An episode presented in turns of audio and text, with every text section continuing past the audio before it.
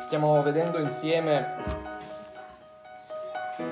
da un paio di domeniche a questa parte alcune parabole indicative che ci insegnano come si entra nel regno di Dio, come si cresce. Quest'oggi vivremo come si dovrebbe vivere nel regno di Dio. E vogliamo leggere il passo, così come è scritto nell'Evangelo secondo Luca, al capitolo 7, dal, versi 30, dal verso 36 al verso 50. Vogliamo alzarci in piedi per la lettura della parola di Dio. Uno dei farisei lo invitò a mangiare da lui ed egli entrato in casa del fariseo si mise a tavola. Ed ecco una donna che era in quella città, una peccatrice, saputo che egli era a tavola in casa del fariseo, portò un vaso di alabastro pieno di olio profumato e stando ai piedi di lui, dietro, di dietro, piangendo, cominciò a bagnargli di lacrime i piedi e li asciugava con i suoi capelli e gli baciava i piedi e li ungeva con olio. Il fariseo che lo aveva invitato, veduto ciò, disse fra sé, costui, se fosse profeta, saprebbe chi e che tipo di donna è colei che lo tocca, perché è una peccatrice. E Gesù rispondendo gli disse, Simone, ho qualcosa da dirti. Ed egli, maestro, di pure credi- un creditore aveva due debitori, l'uno gli doveva 500 denari e l'altro 50. E poiché non avevano di che pagare, condonò il debito a tutti e due. Chi di loro dunque lo amerà di più? Simone rispose, ritengo sia colui al quale ha condonato di più. Gesù gli disse, hai giudicato rettamente. E voltatosi verso la donna, disse a Simone, Vedi questa donna, io sono entrato in casa tua e tu non mi hai dato dell'acqua per i piedi, ma lei mi ha bagnato i piedi di lacrime e li ha asciugati con i suoi capelli. Tu non mi hai dato un bacio, ma lei, da quando sono entrato, non ha smesso di baciarmi i piedi.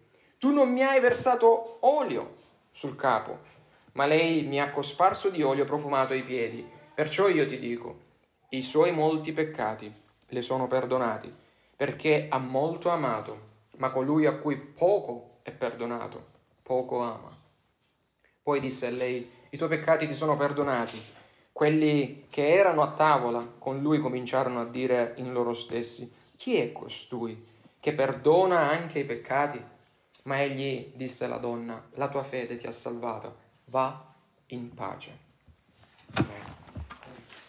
Padre Celeste, preghiamo che tu possa mandare la tua parola e confermarla con il tuo Spirito Santo nei nostri cuori e nelle nostre menti anche quest'oggi. E mentre ci nutri e, cambi, e ci cambi all'immagine di Cristo, noi ti preghiamo nel nome di Gesù. Amen. Volete sedervi? Avete mai sentito il detto quella coppia è già passata da una luna di miele ad una luna di fiele? È un modo di dire eh, per indicare il cambiamento che subisce quell'intenso amore iniziale, quello cieco, quello che ti toglie il fiato e che spinge ogni marito o ogni moglie a fare di tutto e di più per la gloria del proprio partner. Quando passa dalle stelle alle stalle questo amore, perdendo col tempo il suo slancio iniziale, finisce, si suol dire, in quella che è la luna di fiele. Quando ciò succede è abbastanza visibile dal fatto che se prima in casa volavano baci, parole dolci, sdolcinatezze varie, quando il miele lascia il posto al fiele, cosa vedi nella casa? Purtroppo volare a volare sono ben altre cose tra le mura di casa. Fratelli e sorelle, allo stesso modo, quanti di voi possono ancora oggi dire di non aver mai perso, mai perso il loro primo amore per il Signore. Quanti di voi continuano anche dopo anni di conversione a versare lacrime, lacrime di gioia, di commozione mentre pregano o mentre cantano al loro Salvatore? Quanti tra voi continuano a mettere tutto da parte quando si tratta di andare ad adorare nel giorno del Signore il proprio Dio. Quanti di voi testimoniano, mentre testimoniano di lui, sentono ancora ardere quel fuoco del primo amore. Certo, così come col passare degli anni, anche l'amore tra le coppie più in salute matura e cambia, è naturale che cambi e che maturi e diventi un vino migliore, si dice. Allo stesso modo l'amore per il Signore si deve consolidare, si consolida, ma non dovrebbe decrescere in quanto a intima devozione. La verità che emerge dalla parabola dei due debitori è che l'amore che contempla e si perde, si perde letteralmente tra le profondità del costo del perdono. L'amore che contempla il costo del perdono pagato da Cristo difficilmente può raffreddarsi e perdere il suo primario slancio. Anzi, l'estensione e la devozione di quell'amore crescono con il crescere della comprensione della perfetta opera di salvezza operata da Cristo in noi. Più realizziamo come Cristo ci ha tirati fuori dalla fossa del sudiciume, più ci viene dentro quell'amore di amarlo. E come risultato il cittadino del regno non perde il primo amore se è focalizzato in questo, ma cresce in gratitudine amorevole e cresce anche in servizio gradito a Dio. Nei due punti di oggi vediamo la gratitudine di una peccatrice contrapposta al compiacimento del fariseo. Quindi gratitudine contrapposta al compiacimento. Simone e la donna rappresentano due generi di persone davanti alle quali ognuno di noi è chiamato a misurarsi. Tutti noi dobbiamo misurarci con queste due figure. Tutta l'umanità, voi compresi, me compreso, ricade in una di queste due figure. In quella della donna peccatrice pentita o in quella del fariseo, compiaciuto di se stesso. La donna rappresenta il peccatore penitente, che illuminata dalla grazia di Dio, si pente per i suoi molti peccati, dice Gesù, e poi gioisce per il perdono e la salvezza ricevuti. Simone invece rappresenta gli autocompiaciuti, coloro per i quali Dio al più una religione fatta di precetti esteriori da dover mantenere, piuttosto che di un cambiamento interiore da mostrare. Per tali pseudo credenti il Vangelo è oltre la loro comprensione. Simone non vede né comprende il regno di Dio che cresce, l'abbiamo visto la settimana scorsa. Il regno di Dio cresce silenziosamente nel cuore di questa donna peccatrice e poi dà frutto. Lui pensa come può Dio dimorare in lei, in questa donna. Simone crede di essere il giusto, il buon terreno che porta frutto, che abbiamo visto due domeniche fa. Ma chi è pieno di sé, chi è pieno di se stesso, la realtà è che lui è cieco ai suoi tanti peccati e non vede se stesso alla luce delle sacre scritture, perciò che realmente è un peccatore bisognoso della grazia di Dio tanto quanto la donna senza nome.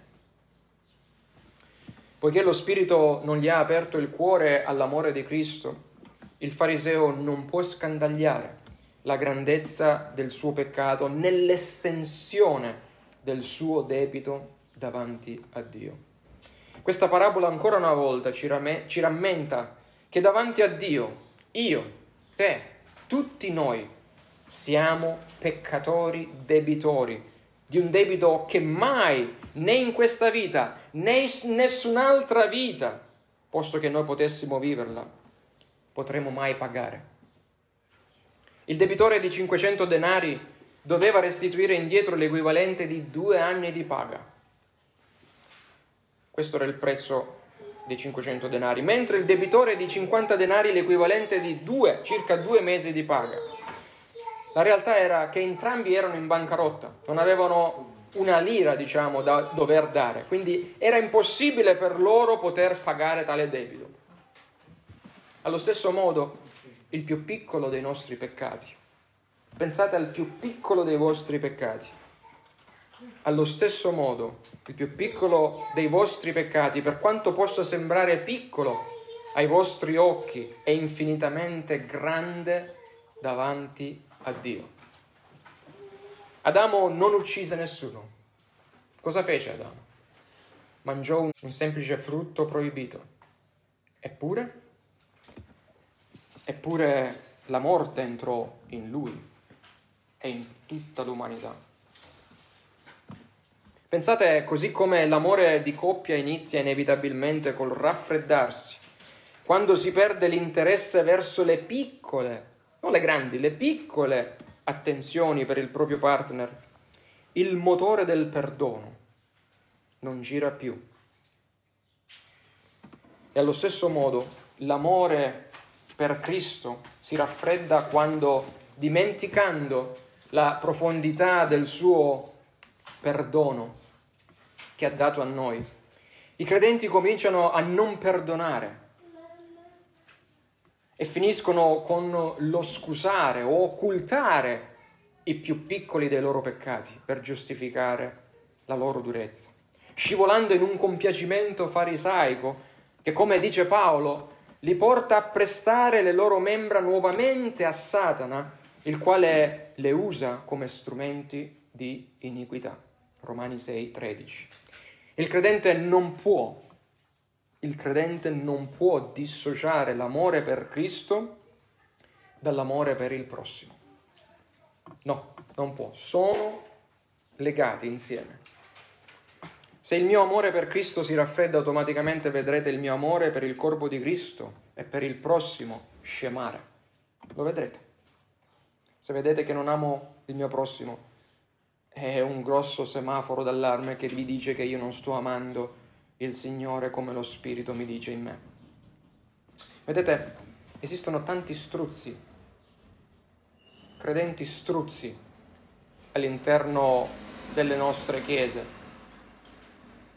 che preferiscono non vedere il proprio peccato piuttosto che portare il proprio peccato davanti alla croce e risolvere il proprio problema con Dio e con l'uomo. Dico struzzi perché gli struzzi amano nascondersi con la testa le, nella sabbia quando tutto il corpo è fuori, quando tutta l'evidenza è lì. Cominciamo col vedere la gratitudine della peccatrice insieme. Eh, questa peccatrice, cioè, siamo in, in, da quando Gesù ha cominciato il suo ministero in Galilea, lui è diventato famoso, ha fatto tante cose, è, è andato a finire sulla bocca di tutti. E dopo la riunione nella sinagoga, che si teneva di sabato, era solito invitare il predicatore a casa di qualcuno affinché queste persone potessero spillare altra saggezza dal predicatore. E spesso nei Vangeli troviamo Gesù andare a banchettare con persone di basso livello come i eh, raccoglitori di, di tasse. Ma in questo caso lo troviamo banchettare con le persone aristocratiche, la creme della creme, i più importanti, i farisei. Ad una cena come questa la casa sarebbe stata aperta anche alla gente comune, però. Questa era l'usanza. La gente comune sarebbe potuta entrare, ascoltare e alla fine della cena magari prendere qualche rimanenza dal eh, tavolo.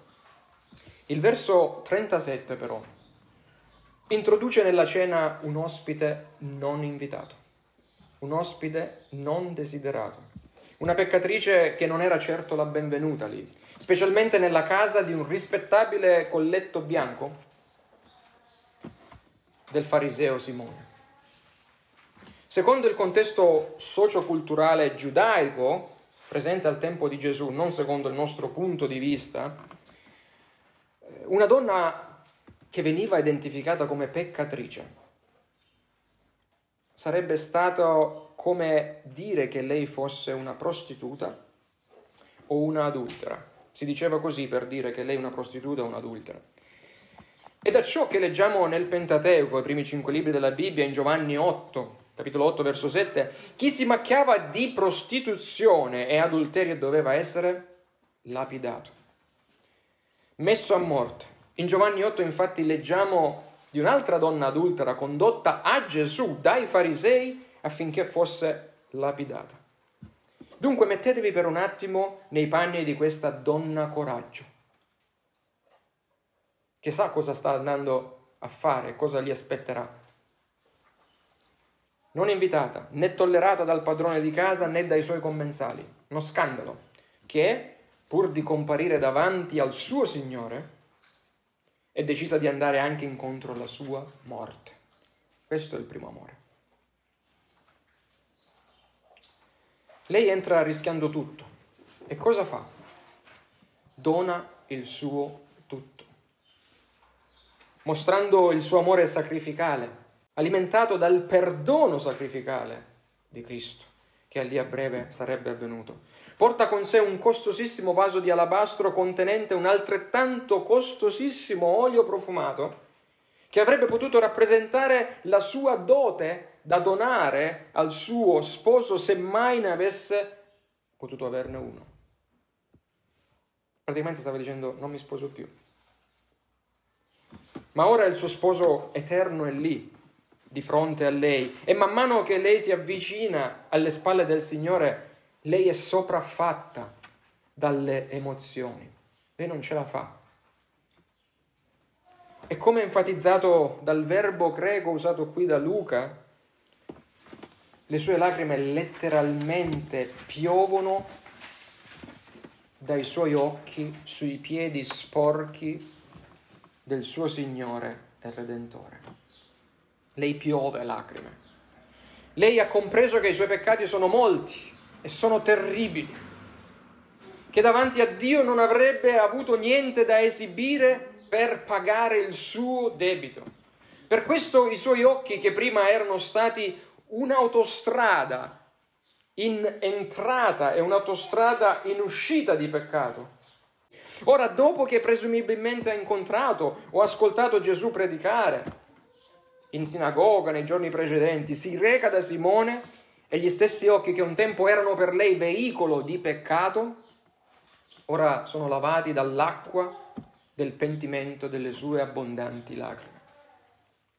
È pentita, sinceramente pentita, ma lei piange, piange per gratitudine per aver ricevuto il perdono dei suoi tanti peccati per quanto ripugnante, corrotta e moralmente degradata ella fosse, Gesù l'ha perdonata. Egli può donare perdono a ognuno di noi. Luca ci tiene a precisare che la donna, curandosi più del suo Salvatore, intenzionata più a piacere al suo Salvatore e curandosi più di lui che di se stessa, compie un altro atto che avrebbe attirato ulteriormente vergogna e condanna su di lei. Si scioglie i capelli per usarli come asciugatoio. Alcuni rabbini sostenevano che se una donna ebraica si fosse sciolta i capelli in pubblico, quell'atto altamente vergognoso, solitamente fatto dalle prostitute, avrebbe costituito un valido motivo per ottenere anche divorzio se la donna fosse sposata.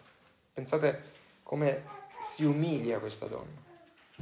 Ma lei asciugò amorevolmente i piedi del maestro con la sua chioma e li baciò prima di ungerli col profumo, non curante di ciò che gli astanti avrebbero pensato di lei. Ancora una volta il verbo greco qui usato da Luca è una parola complessa, cioè il verbo che bacia. È una parola complessa, non è solo il significato di baciare con le labbra. E descrive sì l'atto di baciare i piedi, ma è lo stesso verbo che Luca usa al capitolo 15 per descrivere i baci del padre quando il figlio il prodigo torna a casa. Non è un bacio comune. Egli si aggrappa al collo del figlio pentito e continua ad abbracciarlo e abbracciarlo e abbracciarlo, baciandolo, stringendolo, dicendo sei tornato a casa. L'atto della donna descrive dunque l'idea di un abbraccio avvolgente, mosso dall'amore grato che pulsa, che pulsa in lei quel primo amore, un segno di profonda sottomissione, di profonda umiltà, ma anche di incredibile amore devozionale, più te che me, verso il suo Salvatore. Ami ancora il tuo Salvatore in questo modo? Quando questa vita ti pone dinanzi delle scelte scomode, preferisci proteggere la tua reputazione, il tuo guadagno, le tue amicizie, oppure come la donna senza nome, tutto è secondario per te, anche la tua stessa vita, pur di servire e glorificare il tuo Salvatore. Quando è stata l'ultima volta che hai pianto? Emozionandoti nel contemplare l'opera di Cristo in te, è per te e attraverso di te. L'opera di Cristo in te, per te e attraverso di te. Vedete, più ci avviciniamo a Cristo conoscendo la sua opera, la sua persona, sempre più in profondità, più conosciamo noi stessi e il nostro sempre più profondo bisogno di Lui. Ma non solo, più il nostro amore per il suo corpo, la Chiesa, cresce e come risultato ci svuotiamo di amore egoistico verso noi stessi per concentrarci sull'amore per Cristo, per la Chiesa, per il prossimo. Allo stesso modo, meno, dimor- meno dimoriamo in Lui, fratelli e sorelle, e più l'amore egoistico per le altre cose futili cresce in noi, trascurando Cristo, la sua Chiesa e il prossimo. Guardiamo nuovamente prima di andare oltre alla donna senza nome, il suo amore per Cristo la fa essere cieca agli sguardi dei presenti, non si cura degli sguardi dei presenti. Va dritta come un treno, sorda alle critiche delle male lingue parlanti. Lei non si cura di quei parenti e di quei vicini che dicono: No, guarda, guarda quel tale, guarda questa qua. Ha cambiato religione. Ha tradito la madre chiesa romana per una setta protestante. Quante volte l'abbiamo sentito dire dal nostro sangue? Quando comprendi chi tu sei, un peccatore perduto e sotto giudizio divino, e poi comprendi chi Cristo è per te, l'insondabile immensità del suo perdono offertoti, tu non pensi affatto alla gente che sparla di te. La tua eternità è in gioco ma soprattutto il perdono ricevuto partorisce in te naturalmente quell'amore grato e disinteressato che ti tura le orecchie dalle chiacchiere di paese. La donna è pronta anche alla morte, spinta dall'amore traboccante e dalla devozione per Cristo suo Salvatore. Sì, dirai parole, parole, parole, tutte belle parole, ma i fatti sono altri. È facile amare un Gesù di carne ed ossa come lei, ce l'aveva lì, ma come faccio adesso io a lavare, ad abbracciare, ad ungere i piedi di Cristo, visto che Lui non è qui con me? visto che devo vivere in questo modo, nel regno di Dio. Come possono i credenti del nostro tempo esprimere l'amore per Gesù? Questa è una delle domande che abbiamo nella liturgia dei bimbi. Fratelli e sorelle, semplicemente non dimenticando, semplicemente contemplando il perdono ricevuto, il quale è benzina super per noi, che alimenta l'amore, a, è l'amore, l'amore grato, e che ti permette di vivere per lavare, abbracciare, ungere, e prenderci cura del suo corpo visibile, ora visibile. Qual è il suo corpo ora visibile? La Chiesa, ma anche del nostro prossimo. Venite, voi i benedetti del Padre mio, disse Gesù in Matteo 25, ereditate il regno che vi è stato preparato fin dalla fondazione del mondo perché ebbi fame e mi deste da mangiare, ebbi sete e mi deste da bere, fui straniero e mi accoglieste, fui nudo e mi vestiste, fui in prigione e veniste a trovarmi. Allora i giusti gli risponderanno, Signore, Signore, quando mai ti abbiamo visto affamato e ti abbiamo dato da mangiare? Spiegaci. O assetato e ti abbiamo dato da bere? Quando mai ti abbiamo visto straniero e ti abbiamo accolto? O nudo e ti abbiamo vestito? Quando mai ti abbiamo visto ammalato o in prigione e siamo venuti a trovarti? E il re risponderà loro, in verità, in verità, vi dico che in quanto lo avete fatto ad uno di questi minimi fratelli, lo avete fatto a me. Questo è il modo con cui dobbiamo vivere nel regno. L'amore grato che scaturisce dal perdono non è mai un amore sterile, ma è un amore che naturalmente sfocia nel servizio per il corpo e per il prossimo. Ma, possiamo, ma passiamo ora col vedere l'ultimo punto, il, il compiacimento del religioso, quello a cui non dovremmo mai guardare o assomigliare. Cosa vedono i commensali di Gesù? Una prostituta che sta toccando il maestro. Ma non solo, lo sta toccando, gli sta anche lavando i piedi e con le sue lacrime lo fa, non con acqua. Non solo, ma continua ad abbracciare i suoi piedi per tenersi stretta a colui che le ha dato la vita. Vedono un amore che serve usando cosa? Ciò che ha. E questo è molto importante. Un amore che serve usando ciò che ha. Il Signore vi ha dato i doni, usateli per amarlo così come Egli ve li ha dati. Lacrime, capelli, e che non esita a benedire versando la fonte della sua ricchezza, il famoso costoso profumo. Lei ha dato il suo tutto perché l'amore grato alimentato dal perdono ricevuto non fa calcoli, dona tutto. Pensate, tutto questo avrebbe potuto mettere in seria difficoltà il Signore. Pensate, questa donna arriva da chi va?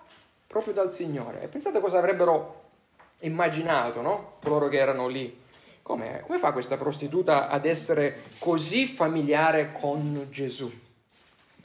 Deve per forza averlo conosciuto prima non avrà mica avuto una relazione con questa donna, questo sedicente rabbi. Infatti nel versetto 39 è detto che Simone il fariseo, veduto ciò, disse disgustato fra sé. Vedete, l'autocompiacimento ti porta ad essere disgustato dell'opera di Dio, di non riconoscerla ed esserne disgustato.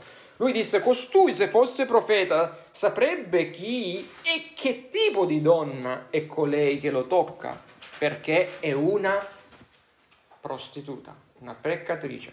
Allora il Signore chiede a Simone, Simone, gli racconta la storia, la parabola dei debitori. Chi dei due debitori dunque amerà di più il creditore? Colui al quale sono stati per grazia cancellati 500 denari o colui al quale sono stati per grazia cancellati 50 denari? E Simone rispose, colui a cui più è stato perdonato, più ama. Scacco matto. 1 a 0 per Gesù. Partita finita, diremmo. Simone deve ammettere che colui che stima poco il proprio peccato o debito di fronte a Dio non riuscirà mai a dare valore al sacrificio di Cristo. Questa è la verità. Se stimi poco il tuo peccato è perché non stai dando valore abbastanza o il valore che magari riesci a pensare al sacrificio di Cristo. Non dico che merita, perché non riusciremo mai a capire veramente quanto è costato. Ma se sminuiamo il nostro peccato, stiamo sminuendo il sacrificio del valore di Cristo, il cui sangue è stato sparso tanto per chi ha ucciso, tanto quanto per chi ha detto una piccola falsa testimonianza, una cosiddetta cattolica bugia bianca, romana, cattolica romana, un peccato veniale. Puoi amare Cristo e il prossimo con la stessa attitudine della donna peccatrice soltanto nella misura in cui tu, per opera dello Spirito in te, hai compreso la profondità della sua opera e del suo sacrificio offerti per strappare te, strapparti dalla tua certa condanna. Forse per me è semplice, sono ingegnere. è un'equivalenza per me, non lo so per te. Il Signore, voltatosi verso la donna, disse a Simone, vedi questa donna? La nobilitò chiamandola donna, non donna prostituta. Io sono entrato in casa tua e tu non mi hai dato dell'acqua per i piedi. Non era un dovere lavarmi i piedi, Simone, ma una cortesia. Eppure tu, Simone, non hai chiesto a nessuno dei tuoi servi di usarmi cortesia. Ma lei, questa peccatrice indesiderata, non smette di mostrarmi la sua cortesia, bagnandomi i piedi di lacrime e asciugandoli con i suoi capelli, Simone. Tu non mi hai dato un bacio per mostrarmi il tuo rispetto, perché questa era l'usanza ci si baciava per, dare, per mostrare rispetto, ma lei da quando sono entrato non ha smesso di baciarmi i piedi. Tu non mi hai versato l'olio sul capo e non hai nemmeno usato dell'olio d'oliva, semplice olio d'oliva, un unguento a basso costo per rinfrescare il mio capo. Ma costei ha cosparso di costosissimo olio profumato, addirittura i miei piedi, la parte più sporca del mio corpo. Perché lei, al contrario di te, Simone, ha riconosciuto la bellezza dei piedi che le hanno portato il Vangelo, la buona notizia del regno, dice Paolo ai Romani capitolo 10, 14. Domanda. Se volessimo identificare un unico peccato che va a minare, a scardinare le fondamenta del tuo primo amore, quell'amore grato verso il Signore, dell'amore disinteressato verso il tuo prossimo, quale peccato nomineresti? A quale peccato dai la causa se il tuo amore non è più il primo amore? Beh, io credo che non dovremmo andare lontano dall'Eden, fratelli e sorelle. È sempre lo stesso peccato che ha portato Adamo ed Eva a spezzare il loro rapporto d'amore con Dio e tra loro stessi. Quel peccato si chiama orgoglio. Orgoglio. Quel sentimento, dice il dizionario Oxford, lo prendo dal dizionario, ovviamente noi lo dobbiamo vedere dal punto di vista spirituale e teologico, ma pensate il dizionario cosa dice? Sentimento unilaterale, l'orgoglio, ed eccessivo della propria personalità o casta, quindi o gruppo di persone, che isola l'individuo o ne altera i rapporti sociali o affettivi. I, non, i, pe, i, I, peccatori, i non credenti dicono che l'orgoglio è problematico perché altera i rapporti con le persone. Cos'è che spezza l'armonia nelle nostre case? Cos'è che spezza l'armonia nelle nostre case? Io prima, mia moglie poi. O nella Chiesa, io prima, il corpo di Cristo dopo. Io prima, il prossimo dopo. Io prima, e Cristo tanto può attendere perché comprende. Questo è compiacimento farisaico, non amore grato che contempla continuamente la croce di Cristo. Credente salvato e perdonato per grazia, come o dove sta il tuo amore grato oggi? Come e dove sta il tuo amore grato oggi? In che luna sei? Miele o fiele? con Dio e con il tuo prossimo. Come se non bastasse, dopo aver proferito queste parole in faccia al padrone di casa, Gesù manda su di giri tutti i presenti. Perciò io ti dico, i suoi molti peccati le sono perdonati. Ta-tan! Perché ha molto amato, ma colui a cui poco è perdonato, poco ama. Poi disse a lei, i tuoi peccati sono perdonati. Nessuno poteva e poteva dire una cosa del genere, perché nessuno poteva me- rimettere i peccati se non Dio. Era chiaro anche ai farisei questo. Gesù stava infatti però affermando davanti a tutti, io sono Dio e voi non mi avete riconosciuto.